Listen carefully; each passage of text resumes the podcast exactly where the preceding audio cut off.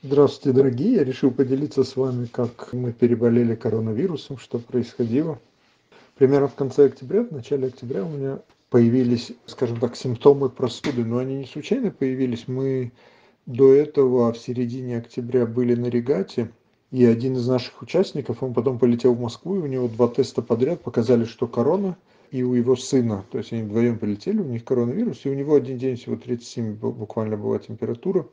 Никто из команды никаких больше не показывал симптомов, но я думаю, одна из причин, потому что все довольно-таки спортивные люди, следящие за здоровым образом жизни. Супруга этого человека, который заболел, нашего друга, у нее 38 две недели держалась, но она за природные методы, она ничем не лечилась абсолютно. Я даже не уверен, что она витамины пила. Причем она вела активный такой в течение дня образ жизни, ездила, делала дела, к вечеру находила усталость и до 38 поднималась. У меня, я чувствовал, что у меня есть какие-то симптомы болезни. Я витамин С принимал, цинк, немножко йода, витамин D3. И я решил почиститься. Я чувствовал, что я заболеваю. Я знал, что мы были в таком тесном контакте с этой семьей. Неделю на паруснике, там вообще, можно сказать, пространства мало. И решил печень почистить. Я был так уверен в своих силах, что печень почистить и пройти очищение от паразитов. Эти обе процедуры очень сильно ослабляют иммунитет, плюс просто физически было там мало возможностей для сна.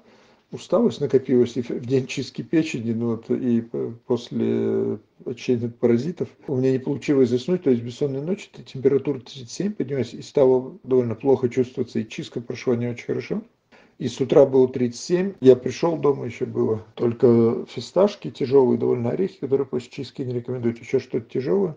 Я поел, и после этого у меня 38, там, и даже один раз ровно 39 было, но в основном 3 дня держалась 38 температура и очень сильная слабость, 3-4 дня я пил разжижающие таблетки, со мной был доктор, у него много друзей докторов, которые вот именно ковидом занимаются, и они все говорят, что практически идет сразу облегчение и нет смертельных случаев. По их словам, что если люди употребляют много разжижающего кровь, чтобы не было там, не знаю, сгустка в крови и так далее. Я пил анальгин как минимум один раз в день или два, куркуму ел, и в принципе через 4 дня достаточно все нормализовалось. И я пошел плавать, я проплыл два дня по примерно полтора часа, ну это чуть больше, наверное, двух километров, я плавал в море.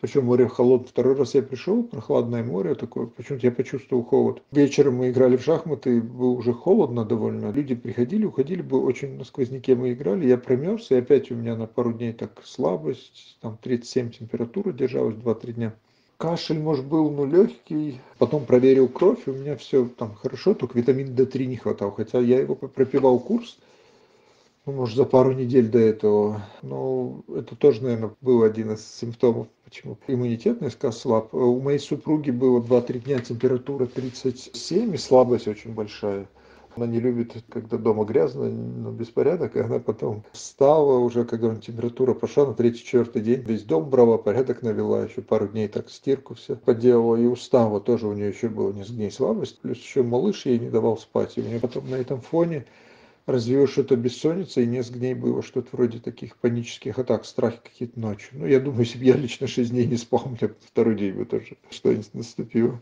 Но я думаю, это как побочный эффект, потому что у меня был как побочный эффект в эти дни очень сильно болели суставы, и вот мое слабое место, если там просто, ну, у меня так никогда не болело, скажу так, я спать не мог, я думал, диван виноват.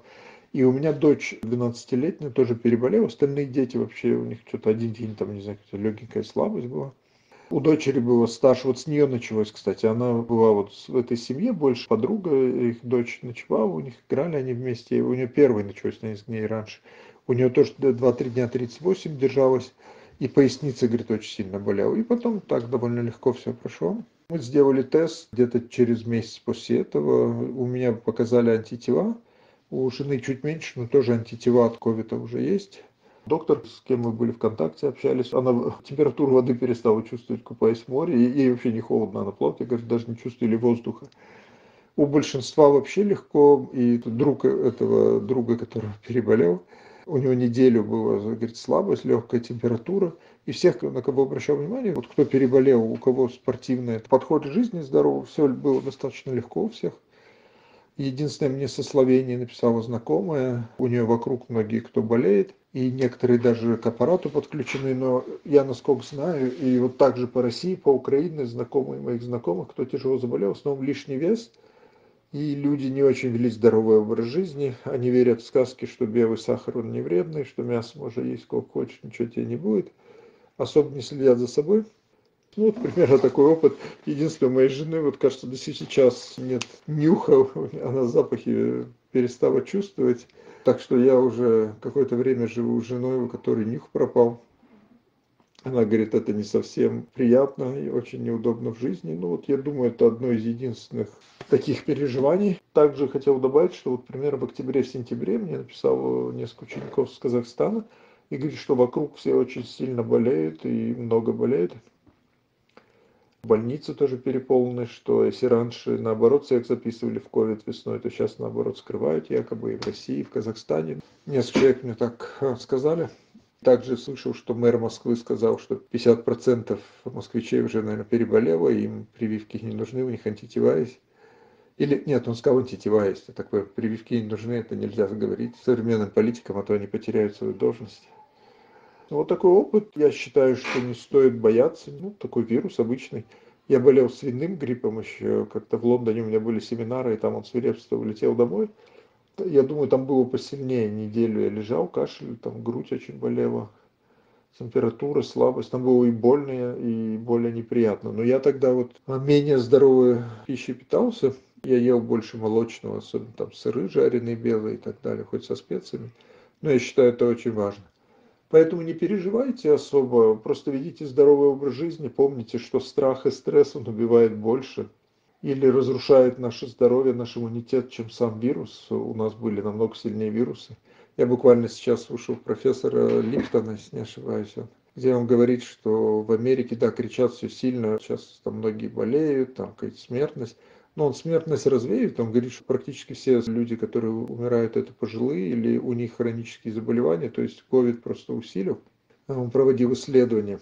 Я прочитал месяца полтора назад, еще где-то в конце октября, наверное, что в Торонто умерли 999, ну, тысячу человек, считайте. 75% это из домов престарелых. Но остальные это тоже больные, пожилые люди, как правило.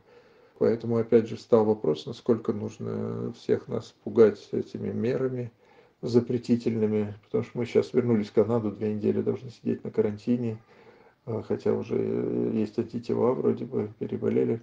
Также вопрос, насколько нужно сейчас всем этим прививками, которые тут, э, вы можете обратить внимание, что уже открыто признают компании, что вот начинают водить, уже там несколько врачам стало резко плохо. А что будет через месяц, два, три? Никто же не проводил э, какие-то опыты, исследования. Тем более эти прививки говорят вообще что-то вроде ГМО, это новая волна прививок. А есть исследования, которые показывают, что, например, крысы или ну, какие-то подопытные животные, которых кормят только ГМО-продуктами, у них э, рак во много раз больше, и они практически через там, два поколения, если не ошибаюсь, ну два-три точно уже, они становятся стерильными, то есть э, кастрированы, у них детей уже нет, они не могут продолжить род, плюс куча болезней. Все, дорогие, там звонок слышите на обед, это святое, я не могу пропустить, я надеюсь, вам рассказал то, что я хотел, потому что спрашивают многие, как, что.